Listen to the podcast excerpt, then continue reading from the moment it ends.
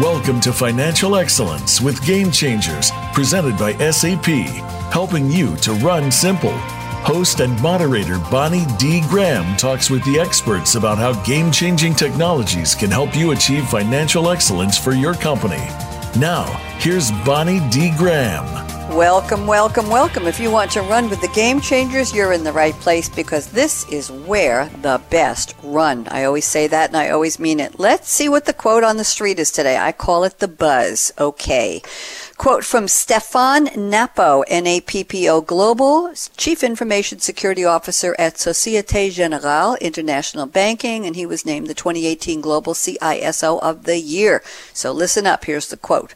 One of the main cyber risks is to think they don't exist. The other is to try to treat all potential risks. I think, as my grandmother used to say, I just said a mouthful. Very interesting. So, what are we talking about?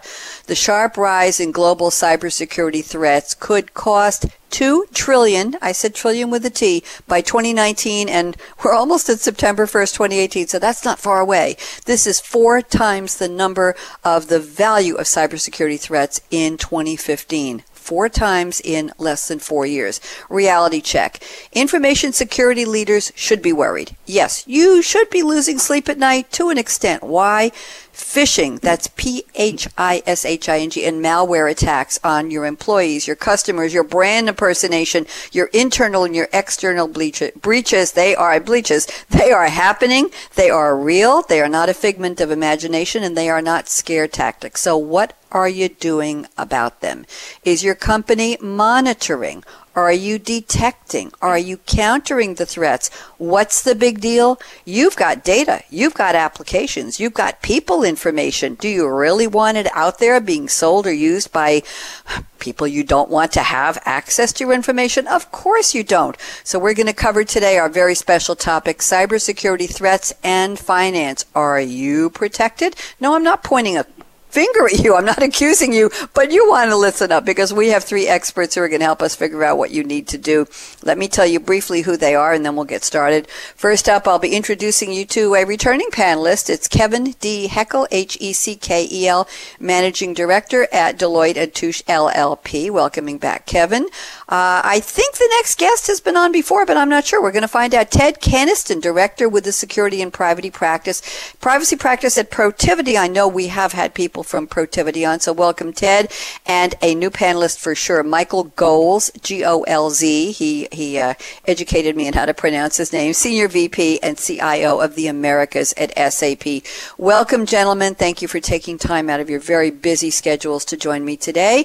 And if you're just tuning in, this is Financial Excellence with Game Changers. This is our longest running series in addition to my flagship show, Coffee Break with Game Changers. This is season seven, episode 11, if you're keeping count. I have to. So let's start out with the opening quotes. We have a quote Kevin has selected from Sir Winston Churchill, a frequent guest on our show. Sir Winston Leonard Spencer hyphen Churchill. 1874 to 1965. I think he would be very pleased, Kevin, to know how often he is quoted on Game Changers Radio. Uh, he would never have dreamed there was such a thing as radio over the internet or what in the world was the internet, but he'd be pleased. British politician, army officer, and writer, Prime Minister of the UK from 1940 to 45 and 51 to 55. Let's leave it there. Here's the quote. The pessimist sees difficulty in every opportunity. The optimist sees the opportunity in every difficulty. Kevin, how have you been? I've been well, thank you, Bonnie. Thanks yeah, for joining I, me. Yeah, go ahead. No problem. I, I enjoy that quote. I think overall I'm an optimistic person, so I, I choose to look at the, the opportunity there uh, and the difficulty. Um, and then I think it fits with what we're going to discuss today. I think we're obviously at a critical time within cybersecurity, and, and there's a lot of reasons to be pessimistic about the difficult challenges we face. But I think, you know, as you'll hear through myself and the other panelists today, there's a lot of reason for optimism and things that we can do to protect ourselves and, and remain optimistic in this uh, challenging time.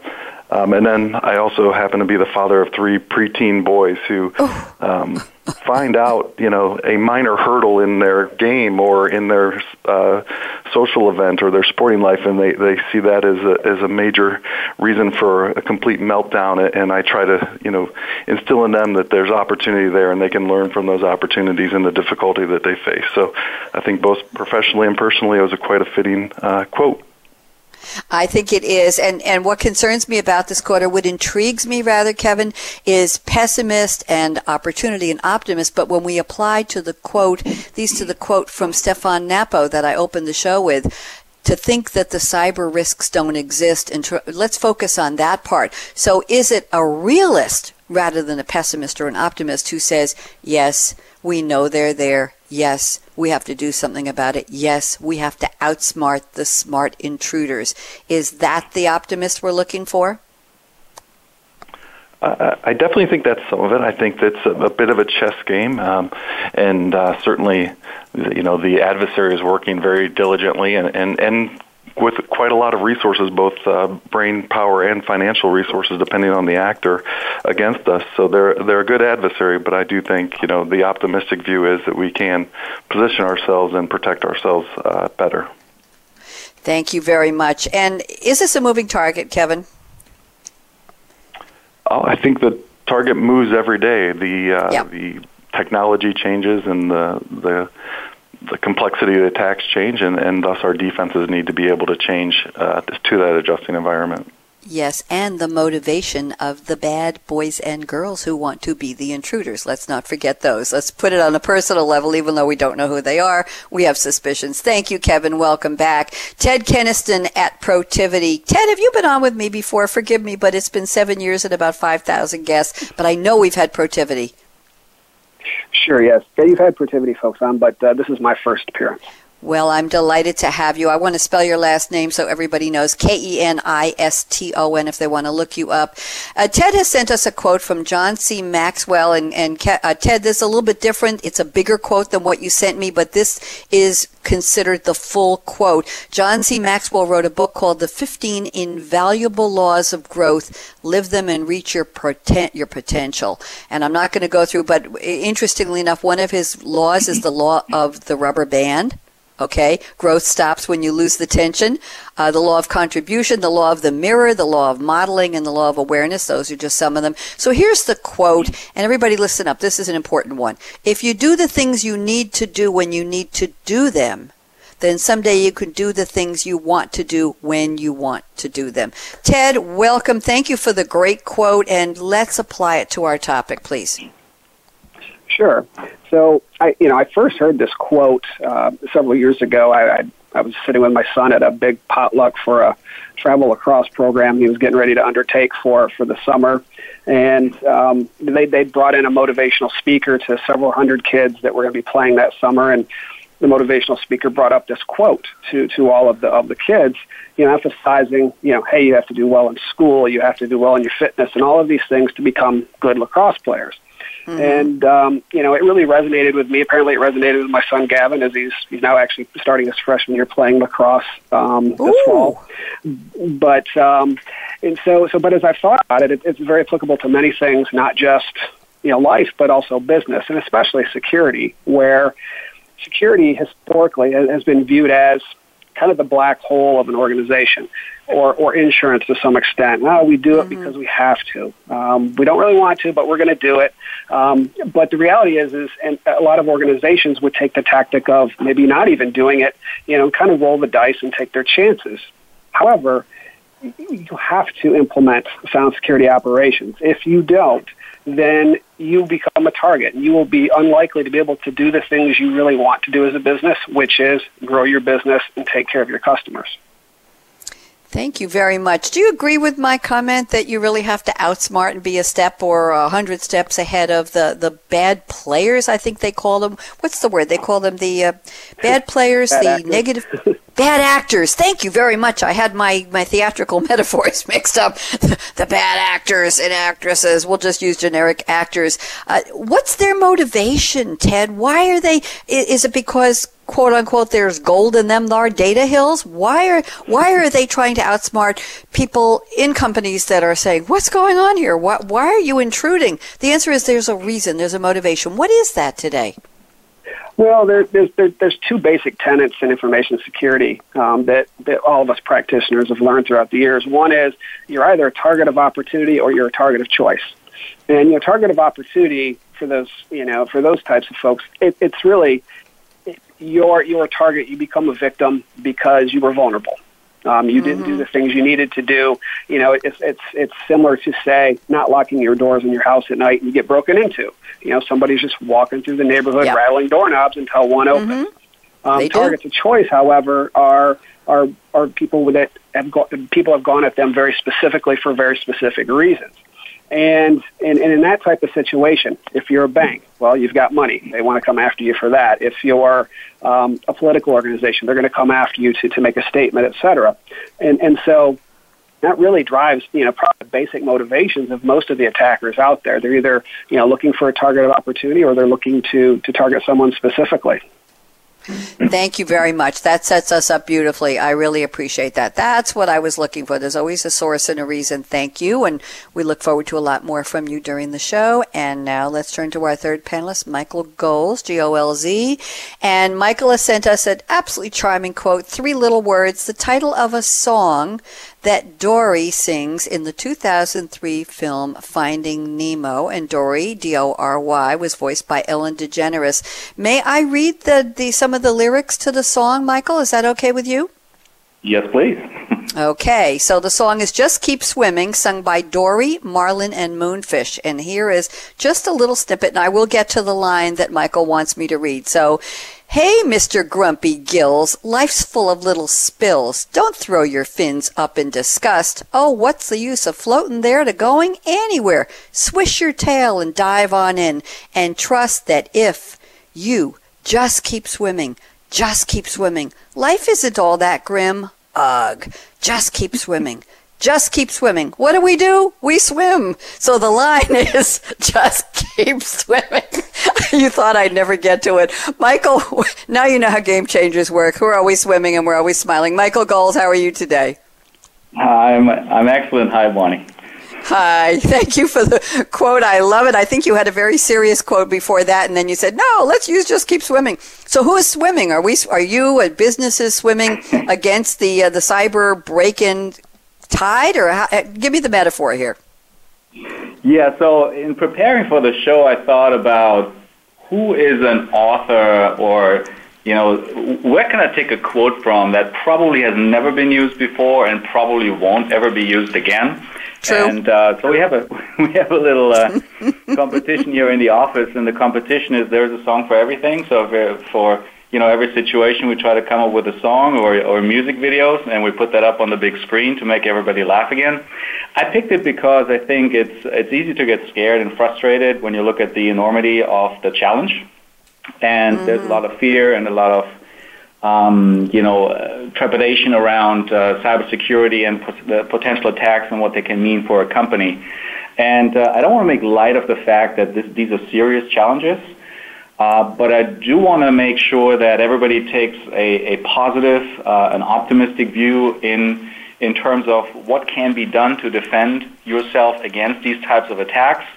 Um, if you have one team that plays offense 100% of the time, and there's another team, yourself, that plays defense 100% of the time, uh, it is easy to get uh, stuck in negativity. And I think it's important to to really focus on on the task at hand. Uh, you know, just keep swimming for me means uh, in times of adversity, and we have bad actors uh, being adversaries here. Uh, it's really about making sure that you have a constant effort uh, that you stick to, uh, no complacency, and um, again, taking the the quote a little bit out of context. It's to me it means uh, you know uh, focus on uh, on the right things. Um, you know, keep going in the right direction and, and focusing your activity and your, your energy, and uh, keep on doing it. You, you can't let up. Thank you very much. I think that's the key here. Just keep swimming, meaning you can't give up. You have to keep.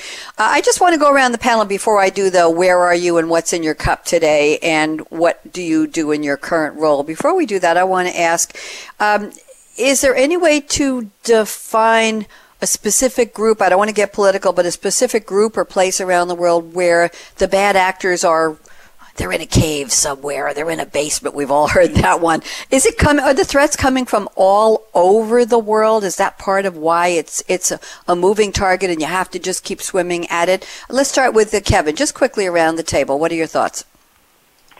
Oh, I, I definitely think it's a global challenge that we face, and certainly, um, you know, back to to some of the earlier comments that were from Ted, I think uh, you know it just depends on what their motivation is. Some of them are domestic. A lot of them are are international actors looking for some financial gain or to uh, impact our political uh, environment. But uh, it's definitely a go- global challenge and a global problem. Thank you very much. Very global. Ted Keniston, Protiviti, what do you think?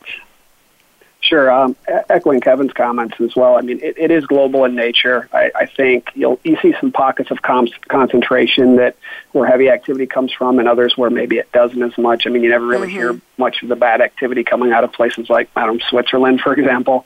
Um, but uh, but yeah, it's you know you, you see it in, in coming out of Asia, you see it coming out of Europe, South America, and and within our own borders right here. That's what I was looking for. I bet there's a lot within our borders. Yes, thank you very much. I wonder if there's an underground club of these people. Hey, I just hacked such and such. What do you think? Wow, you get three gold stars and you get an extra Pepsi with your dinner tonight when your mom picks it out of the lunchbox. I'm making this up. Michael Golz, what do you think? Where are they? I think they. Uh, I don't think there's a boundary of where they are not. Um, you have the mm-hmm. typical nation state actors. You have hacktivists. You have folks that are just looking for notoriety, and uh, in some cases, you have truly criminal enterprises that have a almost like a company structure with a, a main leader and somebody who takes care of the finances, and and their their their product is is exploits, and uh, they sell them, and it's an honor-based system. And if they work, um, then basically the value of the company increases, and uh, you get more business going going going forward. So um, it's all it's all over. Uh, very different motivations, and uh, I don't think you can really narrow it down to uh, a particular location. Although, obviously, when you look through the press, uh, there are certain countries where you where you have yes. a, um, a stronger nation state aspect to uh, to all of this. Thank you all. Just want to do a reality check on the people aspect of where this is all coming from. Now let's find out who our panelists are. Let's get a little up close and personal. Kevin D. Heckel, let's take a look at you. Where are you calling from today? What's your favorite drink in the whole world? You've done this before, and I can't remember what you told me last time, so it's okay. and what do you do at Deloitte these days? Go ahead, Kevin. Sure. So uh, it's unchanged. So this will be a good refresher, I guess. Uh, I have never, oddly enough, being a consultant, never developed a taste for coffee. Uh, so, and then I'm also born and bred in Ohio, where I am at a client today. Um, so in my cup is uh, pop, as we would refer to it, and in particular, Diet Dr Pepper. Bob, okay. Oh my goodness. Uh, there are certain parts of the country, yes. And if you talk about a, a BAG, a bag like a lunch bag, it's called a sack in certain part of the country. And there are just here in, in Durham, I moved from New York to Durham, North Carolina one year ago yesterday. That's the anniversary of, of my move. It was a Sunday last year. And um, I was taught very quickly you don't talk about putting food on the barbecue. You use a grill and the food is called barbecue. In New York, it's I'll get out the barbecue and we'll cook dinner. Here it's I will put the food on the grill and we'll have barbecue for dinner. I don't know if that makes any sense, but that's what I've been taught here. Thank you, Kevin. And what do you do at Deloitte these days? What are you up to? Sure. So uh, I'm active in client service day to day, uh, particularly with a focus um, in the SAP space for security control and compliance, and uh, help lead that alliance for the firm, uh, and you know spend a, a significant amount of time actually in the field with clients working on uh, exactly what we're talking about today. How do you layer the defenses and implement robust security offerings to uh, lower that thresh, threshold of risk and, and make you sort of slightly less palatable to the bad actors out there? Thank you very much. And a shout out to your colleagues. We value Deloitte so much. Carla Neal, Helen Thomas, Amanda Bush, uh, three ladies who keep us, keep our pipeline filled with interesting people like you to be on our panel discussion. So, Kevin, thank you so much for your time. Ted Keniston at Protiviti, where art thou? What do you love to drink the most? Any kind of beverage? And what do you do? Um, hey, Bonnie, I'm, I'm working from our Atlanta offices today. And as far as uh, my drink uh, currently right now, it's it's Coke Zero. Um, you know, moving down here to Atlanta from Michigan a few years ago, I had to learn that uh, we don't use the term down here pop anymore. I had to change that. and oftentimes, most things are called a Coke in many cases, but uh, you won't find a Pepsi around the Atlanta area very easily. So that's very funny. yeah, okay. We used to have Coke delivered by the, we, we used to have a bakery guy who delivered uh, Dugan's Bakery to our house. We used to have a milk delivery man. We used to have a soda delivery, came on a truck. Did anybody on this call remember those days when you had all of these things? This was before you could just get stuff on Amazon and have it almost drone shipped to your roof. Does anybody remember the delivery people who brought the products right to our door? Dead silence. Okay, I'm the, I'm the, I'm the only boomer on the call. As I used to say, those are the days. Okay, so so let's go to uh, and what do you do? Well, um, you know, a lot, especially of a, a recent uh, few months, has been a heavy focus in the privacy arena. Um, GDPR has become very popular. Um, you know, not mm-hmm. not so much uh, in, in Europe as that's been around for a while here, but it you know went live in May of this year, and, and a lot of U.S. organizations have it's really gotten their attention because it, it really has a, a borderless um, restraint to it. Uh, it's it's not just in Europe; it's covering so many different organizations around the world, and it's it's been a heavy focus for us. And um, that combined with I've also been heavily involved in a lot of uh, PCI or credit card security um, efforts um, as well. So that's that's been occupying a lot of my time lately. Okay, well, nice to have you, and hello to your colleagues at Protiviti who've been on with us before. And now let's go one more stop around the table. Michael Golz, Senior VP and CIO of the Americas at SAP. Very honored to have you on today, Michael, and I can't stop smiling about the Just Keep Swimming quote and how your group, how your team loves to have, there's always a song for something. That's, that's a gem. So, where are you? What do you love to drink? What powers you? And what is your role? Yeah, so I'm in uh, Newtown Square, Pennsylvania today, close to Philadelphia. Uh, one of the few days actually in the office, and uh, it's it's a hot day outside, uh, but a beautiful day. I'm on my uh, fourth cup of uh, Illy espresso. That's what keeps me going in the morning. Um, if you ask me what I where I would like to be and what I would like to drink, it's probably would be a Hefeweizen taking a break during a skiing trip uh, to Utah or some other nice mm. place. Uh, we have a, a group of uh, German SAP colleagues. We go skiing every year and over the uh, Super Bowl weekend, and uh, so we typically go to Utah, and uh, that's one of the traditions. And uh, that that would probably be uh, the place to pick and the, the drink to pick, a Hefeweizen in in Utah. That sounds delicious. Wonderful. And what is your role? Yes, so I'm CIO for the Americas region of SAP. Um, in that role, I also talk to a lot of customers about how SAP runs its own applications, its own solutions, uh, sharing experiences about that. Um, in this context, we have more and more included security in those conversations. What we have uh, observed is that um, some customers still see applications as as separate from their infrastructure and uh, the me- the methodology and the the uh, you know technologies they apply to secure applications versus their infrastructure are very different. So that's one of the things that I uh, talk to customers about and and bring in some best practices and some experiences from how these things can come together because ultimately uh, you want to protect yourself, you want to protect the data in the application as, long, as well as the uh, application transactions themselves. Thank you very much. Nice to meet you. And uh, again, I appreciate the time from all three of our panelists. I'm Bonnie D. Graham. I'm based here, as I said, in Durham, North Carolina. It's a beautiful sunny day. And they, and Michael, I don't know who they are, but I think it's somebody in the SAP sphere. Maybe I just invented them, the they. They don't let me anywhere near caffeine on radio show days. And this is my second show in the space of three hours. So now you know why. You probably figured it out. No caffeine for Bonnie. Happy to be here. I'm just drinking cool, clear water in a cool, clear mug with a yellow straw. I picked the straw based on the color of the sky, and there's sunshine out today, and that's where the yellow comes from. Looking out at my beautiful garden and the spinner in the garden that goes in two directions. It's jewel colored plastic inserts in, it's actually glass, and they spin with the slightest bit of wind, and it just tells me that the world is moving and moving, and I need to move with it. And so there you go. Here I sit doing radio.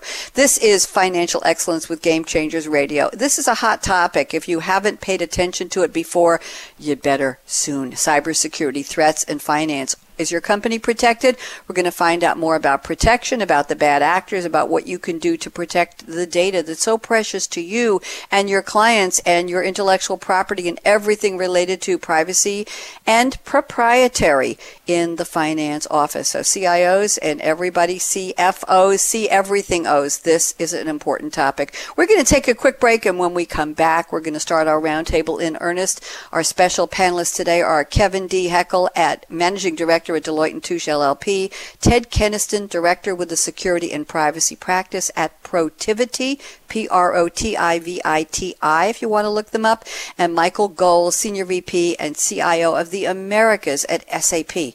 Don't even think of touching that mouse, that app, that dial. We'll be back, I promise. Aaron, out.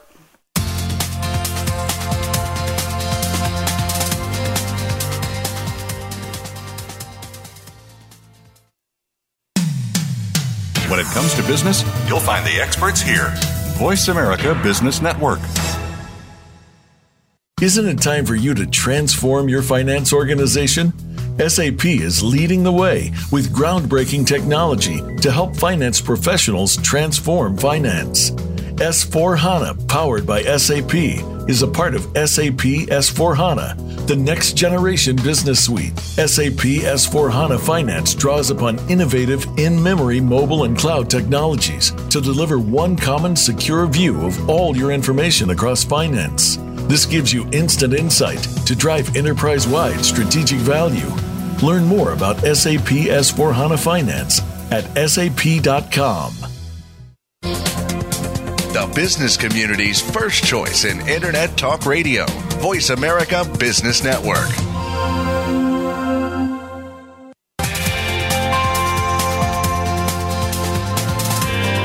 Welcome back to Financial Excellence with Game Changers, presented by SAP. Comments, questions? Send an email to bonnie.d.graham at sap.com. And you're invited to tweet during and after the show at hashtag SAPRADIO. Now, let's get back to financial excellence with Game Changers. Absolutely. We're looking for excellence in the finance department because bad actors are out there trying to steal your data. Yes, they are. And that's the reality check. Kevin Heckel at Deloitte, Ted Keniston at Protiviti, Michael Golz at SAP, and I'm still Bonnie D. Graham. We're going to dive into our roundtable and let's see what Kevin told me before the show. Here we go. Quote, a holistic approach to cybersecurity is critical to your company's defenses. The days of the application ERP being a safe black box are long over. Kevin, good setup. Tell us more, please. Sure, and I think some of this echoes back to comments Michael made just shortly before the the break here. But it, it I started with the firm about 20 years ago as a hands-on security developer, actually within uh, SAP. And back then, we worried about getting the roles and, uh, right for the users, and, and, sort of just within our application, we we took the assumption that the infrastructure was fine because the client was already operating it, or the database was secure because they had previous installs of it. And you know, then we expanded to portal, and we just assumed if we put it behind the customer's portal, and users were already coming in that way, that that was secure. So I think whether you look at it from an infrastructure or outward facing, we made a lot of assumptions that uh, don't exist today. I mean, the complexity, the interconnectivity of the ERPs, and what that means to the business um, really drive a different level of cohesiveness to the structure. Also, if you just look organizationally, lots of clients sort of set up a ERP governance group separate from their IT group, or that was specific, and business enablement was a key versus, you know, putting that under, or at best, a dotted line back to IT. I think the the marriage between the CISO's office and the support of critical applications um, has to happen and continues to evolve at many of my clients. I think. It, also, when you consider things like vulnerability management, uh, SIEM monitoring, um, patch management, all of those things weigh in um, to the overall risks that you're facing, whether that be at the application or the infrastructure level. So I think if you don't take that holistic look, if you're not looking at that, you'll you'll create a blind spot, which will open the opportunity for an event that you don't want. Also, as I look forward, uh, just briefly, think of the power of being able to enable, you know, SIEM events some contextualization from your ERP or your HR organizational data, and maybe patch management, and really being able to drive into your organization what is our true risk versus looking at these as separate silos. So I think clients are moving towards this, and I think we need to do better and continue this evolution. Um, in cyber, otherwise we're going to face again those blind spots that'll lead to challenges and lead to headlines that aren't favorable. Yeah, and we want to avoid those. Thank you, Kevin. Ted Keniston at Protiviti. Please join us. Thoughts on what Kevin just shared. Ted? Sure, sure, absolutely. Yeah, holistic approach is you know it is very critical now, and not just today, but it always has been. And the problem is, is that it hasn't been viewed that way in the past. I, remember, you know, many many years ago when I first got into consulting, my my first client engagement, I stepped on site, and you know, I just had a general discussion. Hey, tell me about your security posture, and the answer was, we have a firewall, we're we're secure. Um, and I and I just started kind of shaking my head. It's and and that that was their whole reliance was they had put a firewall in. You know, we dug a little deeper. They they plugged a firewall in, but they didn't configure it properly. Mm. You know, so, it, but to them that was that was security. Um, you know, so it, the education of our of organizations today is, is is so critical. It's really the price of entry, if you will, in in day to day business operations for any organization. And we're not talking just day-to-day security operations, but day-to-day business.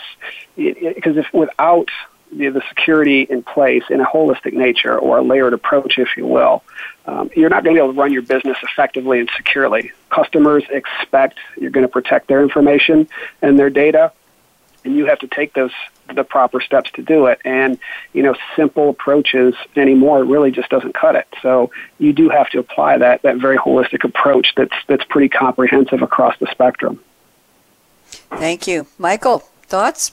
Yeah, I mean, I will take a slightly different approach to mm-hmm. the same question and, and talk about how, you know, what, what is happening generally in, in the global economy. What we're seeing is that companies are opening up their systems and processes to customers, right? People are um, providing these hyper-personalized customer experiences, which means they need to gather much more information about the consumer, their preferences. They're going to store that data somewhere.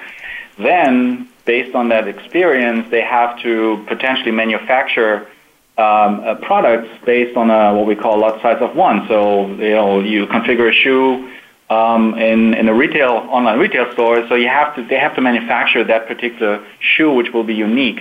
Which means that they have to connect their supply chain uh, into the entire business process. So now what you've done is you have opened up your system towards the customer. You've opened up your systems towards an extended supply chain. Uh, you're bringing you're potentially bringing in uh, contingent labor to um, to handle uh, peaks in your production. So your systems become they, they're exposed to much broader processes that transcend the, the company boundaries. So the, the whole notion of everything that is mission critical sits behind you know 15 firewalls and, and that's how we protect. Uh, that's no longer true. And, and, and with this more with this bigger interconnectedness uh, increases the, the need to have this holistic security posture and, and looking at it at the end-to-end process and everything involved in the process be it infrastructure be it applications be it the security of your suppliers and customers Thank you very much. Uh, quickly, let's go back to Kevin. Anything you want to add to what your two co-panelists have shared with us? Oh no, I think uh, I mean we're all in agreement with this and and working day to day with our clients and our customers to drive this out. I think they're they're good points around the the process view and the holistic nature. Thank you very much. Ted Keniston, Protiviti. I'm looking at your notes, so many good places to go, but let's talk about something that's a little dramatic here and probably deservedly so. You say data protection has become the crown jewels. Historically, businesses felt their security efforts should be focused on keeping the bad guys out.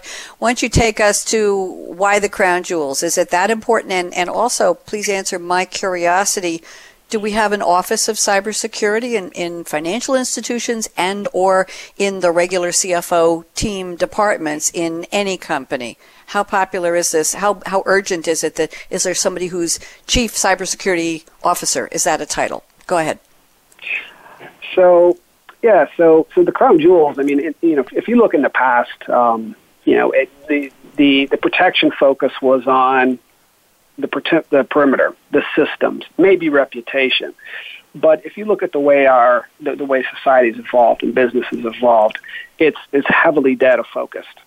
So just about every organization collects um, piles upon piles of data from you online. Just go to a mm-hmm. website for five minutes, and you'd be amazed at the amount of data that's collected. And so, consequently, protection of that data has become absolutely critical. Whether it's you're protecting my credit card information, my social security number, or just my name, phone number, and address. Again, there's that expectation that we all have that when, when I go somewhere, if you have my information, you're going to protect it. Unfortunately, here in the United States, organizations tend to take the, the attitude of, once I have your data, it's mine to do with as I want. And, and so what you're seeing now, and it's being heavily influenced by other parts of the world, is not only expectation, but legislation coming into place that's really driving organizations to focus more on data protection. You know, if, if we go back to the holistic approach here, you know, I think we're doing a better job of getting organizations in the mindset of protecting in that layered approach and not just relying upon one or two different facets. Um, so, so we're getting a lot of the, the, the, the tools and the technology in place. Now we got to get the mindset around what is it that we're actually protecting and the process behind that. And that's really what's what's driving I think a lot of that that migration towards data data protection as being the most critical action nowadays. Thank you very um, much. Also, yep, keep going. And, mm-hmm. I, and I was going to say, as far as your question on uh, chief cybersecurity yeah. officer, so nowadays they're you know they're a very common title is the chief information security officer in organizations. Um, often they're reporting up to the C-suite or part of the C-suite and reporting directly to board of directors. Um, as far as one for chief cybersecurity officer, it, it, there are a few out there. It just depends on the organization and how they're structuring that function. Um, we're still a ways away from it becoming, you know, kind of 100% adoption of having somebody 100% fo- focused and dedicated on information security responsibility. But we're we're uh, miles as far as, as far as ahead of where we used to be in the past, and and it, it is getting that attention at that executive level now with with accountability being put in place. Thank you very much, Michael Golz. Please join us. Thoughts? A lot of interesting information that Ted just shared. Yeah. So in, in my mind, uh, data protection is really uh, all about trust. We can talk about regulations and uh, let's say the external frameworks that are being imposed on companies, but ultimately it's about keep, you know, generating, keeping, maintaining trust with your employees, with your customers, with your uh, vendors, and uh, and making sure that data that is shared uh, is is protected. What I find interesting with the the recent regulations is that not only do you need to protect the information and notify if something bad happened, but you also need to document what is the purpose for which you're actually collecting the data in the first place. So we're going beyond just protecting what we've collected. We're going into the proof that it's actually necessary to get the data and then protect what you have. Um, so I think it's it's we're going far beyond the traditional let's protect the data that we that we have collected. And when you think about things like uh, in the EU, the the right to be forgotten, and we mm-hmm. correlate that with data protection for a second. Yes. Uh, traditional systems were never built with the intention to delete master data um, and, and you know consistently across uh, multiple applications at the same time because one person wants to have data deleted. That's not actually a trivial task, right? To remove one person's information from yep all the invoices that you've ever written, including you know uh, masking access to backups and on and so on and so forth. So data protection not a not a trivial topic. Uh, I think the regulation is very comprehensive around this, and it all comes down to to trust. It goes way beyond the, the regulations themselves. It's about uh, trust, keep, keeping and maintaining uh, trust, and it ultimately becomes part of your enterprise risk management to manage the risk of having uh, data breaches and, and highly publicized uh, issues around that. Thank you very much. Let's go around the table to Kevin at Deloitte. Kevin, what are your thoughts? Uh, sure. So I agree completely with Ted and Michael, and I guess I would take uh, this view of it. it. The the analysis and prioritization or risk ranking of the data is critical to your defenses so that you understand why and what you're defending. So, you know, back to some of the earlier comments that we've made, you know, it used to be about hardening the exterior and letting nobody in. Well, okay, once they're in, then do they get everything? And and in today's world, the the layered approach, the ability to segregate um, and really control within the organization and, and sort of phase off portions, if you will, to make it more challenging to get to certain things, such as the crown jewel data, is really the key to the overall success. The one hardened exterior is not there. Um, it doesn't exist today. It's easily penetrable compared to what there was. So this layer of security is really the key defense mechanism, and you can't really appropriate layer if you don't understand the data that you have, the value of that data, and then what level of protection thus that should drive. Um, and then I would also go to, you know, while I would admit there's probably some luck of the draw, um, you know, we can't underscore the value of the trust in the business relationship, whether that be B2B or B2C. Um, so once that trust is broken, it's very hard to regain. So I definitely think the data is the key to all of this, both from a security posture perspective as well as to operate your business perspective. And um, I agree completely with Ted around uh, understanding your data so that you can protect those crown jewels. Thank you very much. Ted, you want to quickly wrap this one up? I have plenty of time. I'm going to go to some statements from Michael next, but what are your thoughts sure. on what your co-panelists? Go ahead. Sure. No, I mean, you know, all, all of their, their comments are, are you know, are, are great and, and very, you know, very much in line, I think, with where I was trying to get with this particular topic. I think the one thing that, that, that we're seeing that, that ties into data protection is um, a kind of a, a, a merger between data protection, security, and privacy. It's, it's starting to become one and the same as, as time goes on. You're starting to see a lot of privacy um, expectations um, being around security and protection. It's not just you know signing a notification that I received my um, notice at, at the doctor's office anymore. Um, it's mm-hmm. you know what are you doing to protect it? What controls do you have in place? I have that expectation. You know to to, to Kevin's comments about uh, that trust nature between you and, and the company that you've given information to, and and as we continue to move on, we're we're going to see uh, more and more of that merger between privacy and security uh, becoming one. You know with the focus on you know not only just an organization's security but that data protection piece as well. Thank you very much. Good roundtable. And Michael Golz, let's take a look at some very interesting topics here. Michael, I don't usually do this, but there are two topics here that really intrigue me. I'm going to give you a choice of where you'd like to go. First up, you talk about something any consumer knows, anybody who has internet access, any devices that are connected, ransomware and malware. And you say ransomware and malware still get attention. Ransomware attacks like the WannaCry and Petya Not Petya worms grab headlines. How have they avoided detection? By signature based antivirus software. The creators uncover specific weaknesses to exploit to avoid discovery. That's one. I think that's very popular. Everybody knows about that. The other one relating to, we were just talking about protecting the data, the crown jewels. Cloud security fears can be overcome. So where would you like to go, Michael? I would like to go to cloud security because I think this is one of the most interesting yep.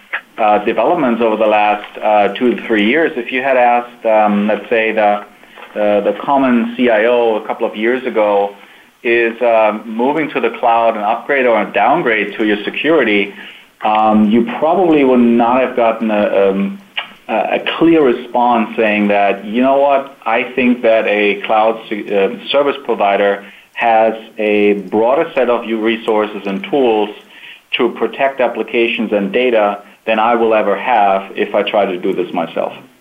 And uh, I think that has changed very quickly, very dramatically within the span of, let's say, three to five years. Maybe expand this a little bit more. And uh, I find that, that really interesting that, um, uh, you know, the, the reality has set in that this is a, a, a terribly complex topic to address. There is a significant resource shortage all around the globe to, um, to you know, to, to cover and, and, and attack cybersecurity challenges. Uh, how can we make sure that we protect ourselves best? And in some cases, it's actually better to release some of the control that you think you need, and uh, and really partner up with uh, with cloud providers and understand what their security models are, how they uh, secure data and applications, and, and then really you know rely to some extent uh, on the service delivery of those providers uh, because, again, they, from a resource perspective, technology perspective, methodologies, understanding of security, um, um you know, uh, strategies and security theory, um, they may be in a better place than you can ever be yourself. Thank you very much. Do you think those fears are being eased, or do you think there's companies are standing on the sidelines and saying, "Well, we understand all the benefits of cloud, but we just can't take that risk. It just is too much of a of a new frontier." Is that holding true for anybody today? I, I think that it's um, it's being discussed in, in virtually any every company that I know of. Uh, it is security is a, a key component in every uh, cloud discussion with with service providers, and there's typically a very extensive conversation around what goes into the agreements, uh, mm-hmm. what is mm-hmm. being covered through certifications of the service providers, and um, and that's I mean it is a huge topic, uh, but it is not something that is uh, unsolvable. Uh, in some cases, you have regulatory requirements that make it a little bit harder. Uh, but overall, I would say for the average company, uh, I would I would basically by now make a statement that for the average company, uh, going to infrastructure as a service, platform as a service, or software as a service providers, uh, on average, is an upgrade to uh, the security posture. Thank you. Great topic. I'm glad you picked that one. I just wanted to get the malware in there because I thought people would say, yeah, I've heard of that one. Uh, forgive okay. me for that. Let's go around the table. Kevin D. Heckel at Deloitte. Thoughts on cloud security fears? Founded, unfounded, grounded, ungrounded. How do we get past them? Sure. I, I, I think it, there's two things that I would uh, throw out there to keep in mind, and one is understanding to some of Michael's points, understanding what does it really mean. You're not absolved of your risk. You're not absolved of some responsibility here, right? It's it's different, and I would agree that the cloud providers uh, often have leading edge and and candidly a vested stake, right, in keeping your data very secure and resources that they can basically pool, similar to the, what they do for the infrastructure side of things. So, understanding what they're really going to be responsible for, and then understanding what now you are still have to be cognizant of and responsible for, and you know the enhanced uh, data transitions and, and passing the data back and forth and such, and, and just sort of making sure you understand that landscape as you move to cloud. Um, it, it, it is a great answer, but it's not. You know, there's there are still responsibilities. Um, and then secondly, I think that the, the criticality of some of the other things that we talked about still exists. So, you know, if we look back to the topic, you know, you look at phishing and malware and, and some of these things that happen, mm-hmm. you know, malware can still uh, uh impact uh, your local PCs. Phishing campaigns are still going to come into your email. So these these real threats that sort of start the cracks and start the crevices exist whether you're in a cloud environment or if you're uh, on an on-prem solution. So I, I think you know it is a great solution, but you just need to understand the dynamics and understand that it doesn't absolve you of a lot of uh, prioritization and a lot of challenge in the cyber world that you need uh, to stay cognizant of. Right. You mm-hmm. can't say we didn't know that, can you? No, that's that's not a good defense anymore. We weren't aware, of course not. Ted Keniston of Protiviti, love to get your thoughts on cloud. Let's keep it to about a minute and a half because we are sure. almost officially in the crystal ball predictions round. So Kevin, get ready for yours. But Ted, go ahead, join me, please. Yep. Right. So so we've we've all been working with with cloud services for years. You know, all the way back to when the first email accounts were created online for Yahoo and Google and so forth. Um, you know, it was all cloud services. So it's so cloud is not new to people. It's not new to organizations. But um, you know, continue to outsource more of those important functions to them is is you know is a bit of a change. And there, there's still some fear out there that's that's warranted. However. Um, you, you know, it, it's similar to, to the points just being made. There's some economies of scale that uh, cloud providers can provide, and and with that comes, you know, the investment in resources and technologies and talent that can help secure uh, the services uh, being provided. In, in many cases, much better than than what you can do yourself. But at the end of the day, it comes down to two things: risk management. What's your tolerance for risk, both internally and externally, as well as your, your investment. You know, where are you looking to spend your money on security? You're going to outsource that to somebody, or are you going to manage that yourself internally? Kevin D. Heckel, it's time for your prediction. 60 seconds. Look into the future as far as you like, but not farther than 2025. And tell us what will change about this topic cybersecurity threats and finance. Will it get any better? Will it get any easier? Kevin, 60 seconds. What do you see? Sure. So I, I don't think it's going to get easier. I, I think the challenges will remain. The actors will will continue. So I guess my hope slash crystal ball projection would be that we could drive cooperation on the good side, if you will. Um, I hear more and more from my clients asking what others are doing in the space, and and also more taking advantage of conferences and data sharing between groups. Right now, we're all playing as our own team against this the similar adversaries. I think the the industry itself could benefit from uh, increased cooperation between uh, like-minded competitors, at least uh, to share information on the cybersecurity front and defend each other uh, versus each taking on the battle themselves. So I hope that happens in the next two to three years. Thank you. Oh, I like that. I like that proximity. Two to three years is good. That means, oh, that's right around 2021, maybe, you think? right about there? Sure. I, I think some organizations are, you know, they're reaching out to their competitors and and folks in similar industries a lot more than than has happened in the past. So I think it's starting, and I, I think it will just continue. Thank you very much, Ted Keniston. Protiviti. I saved 60 seconds for you. That's all we've got. Go ahead. Sure.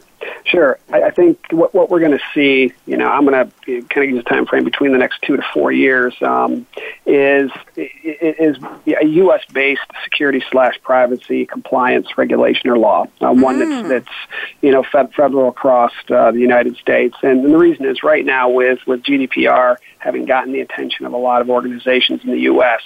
Um, oh, yeah. U.S. organizations, U.S. government are not very happy about being regulated by Europe um, for some of these things. And so I think you know what we're going to see is the U.S. develop its own, um, so that we have control over you know over those activities a little more. And it wouldn't surprise me to also see some of the uh, regulation that comes through in that nature, maybe even be a little contradictory to some of the the ones coming out of Europe or Asia, just so that we establish that control. And but a lot of depend on how our current administration you know when they want to pursue that, either before or after you know uh, upcoming elections in a couple of years. But uh, it is inevitable that we will have a you know U.S. based security and privacy uh, framework that that all organizations will have to follow in some fashion. Isn't that interesting? You know, GDPR has affected Game Changers Radio. You all had to sign a consent form that you agreed to give me your bio and your photo to post on a guest directory and uh, I have to go back to May 25th. Every guest on every show, we have 17 series. Anybody who appeared May 25th or later has to sign that. And if not by a certain date, we have to pull down, even if they just don't know about it or just don't receive the email or, or forget about it. We have to pull down their bio and their photo as part of the privacy protection. So even we are, uh, yes, it's more complicated than that. Trust me. Michael Golz, I saved 60 seconds for you. They're all yours. Please go ahead. I would like to go back to a Gartner prediction from 2016 for the year 2020. And in Ooh. 2016, they said 99% of all the exploits will have been known by more than a year by the time they get exploited. Mm-hmm. So I thought that was a good prediction. I think it's probably true. I'm not sure how they exactly measured the 99%, uh, but I think there's the, that's going to be a, an ongoing issue that uh, it's always playing catch up. Uh, the challenge will not go down. I fully agree with uh, with Kevin on that one. I would also hope that the industry collaboration, cooperation uh, becomes deeper. It's already happening. I think there will be a, a stronger trend towards um, automating a lot of tasks with AI, ML, machine learning uh, capabilities because the, uh, the the talent shortage is so massive that uh, only only automation can help drive down the risk and and the impact from from individual breaches. Thank you very much. Very well put. I've heard that it was something like 90 weeks that uh, until discovery, and, and it can take less than five days for something to be infiltrating for a, a worm or other intrusion to infiltrate a data system in a company. So it's scary. Thank you so much for that. Michael, I want to thank Kevin D. Heckel at Deloitte, Ted Keniston at Protiviti, Michael Golz at SAP, the team that sponsors this series, Financial Excellence with Game Changers. Birgit Starmanns put together this panel. Great job, Birgit. Really smart guys. Chris Grundy sponsors the series. A shout out to Aaron, our engineer at the Business Channel. He's not feeling good today. We hope you feel better, Aaron. So go clear up that cold because we want to hear your voice again. I'm Bonnie D. Graham. Here's my call to action. Fasten your seatbelt. What are you waiting for? Go out and protect your data for goodness sake and be a game changer today. Just like Kevin Heckel at Deloitte, just like Ted Keniston at Protiviti, and just like Michael Golz at SAP. Be back tomorrow with two live shows, Coffee Break with Game Changers, 11 a.m. And I think we have the, oh, uh, Predictive Machine Learning, one of our new series at 2 p.m. Eastern here on the Business Channel. Have a great day. Bye bye.